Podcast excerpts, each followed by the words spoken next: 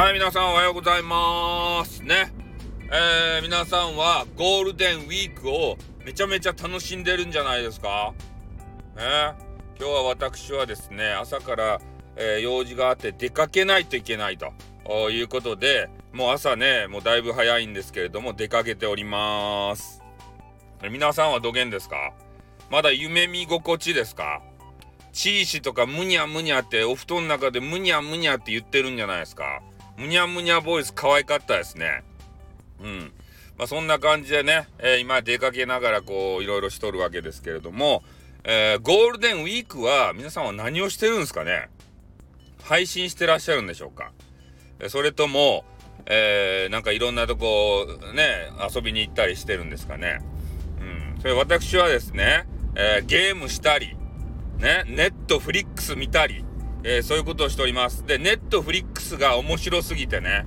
えー、結構いろいろ見たわけですけれども、その中でね、パリピ孔明っていうね、めちゃめちゃ面白い、えー、アニメを見つけたんですよ。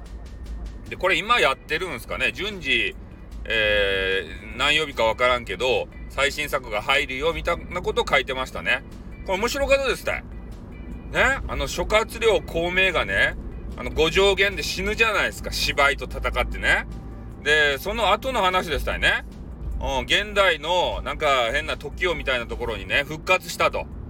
で、えー、そこの中でであの そ, そこその中でね、えー、いろんな人と戦うんじゃなくて、この歌姫と出会ってね、歌 の, 歌のバトルボイスバトルでしたよ。ボイスバトルじゃないなソングバトルでしたよね。そういうのを繰り広げると。でソングでえー、天下統一するぞみたいな、そういうまあ簡単に言うと話みたいですね。で漫画がどうやら原作みたいなんですけど、これはやっぱりねアニメじゃないと面白さ伝わらないんじゃないかなと思うんですね。えー、なんでかっつったら漫画だと歌が分かんないじゃないですか、どんな歌なのかっていうのが。やっぱアニメ強えなと思ったね。うん。であのマクロスセブンとかあるじゃないですか、マクロスシリーズ。特にマクロスセブンが大好きなんですけど、あれもね漫画あるみたいなんですけどね、漫画じゃちょっと伝わらないですね、あの熱気バサラの熱さね。あの歌歌を聴いてからこそ、あのミレーヌの可愛い歌、ああいうやつはやっぱりアニメでないと伝わらない部分があるよね。うん。だから、まあ、原作の雰囲気を壊すなとか言って、えー、なかなかねアニメを否定する方もいらっしゃるんですけどね、アニメはアニメの良さがあるとですね、そうやって表現があの結構自由になるやないですかね。だから そ, そういうまあどっちも楽しんだらいいやんね。原作中とかさアニメ中とかさ、そういうのが対立する場合があるけど、それはもうみんな仲良くしたらさいいやん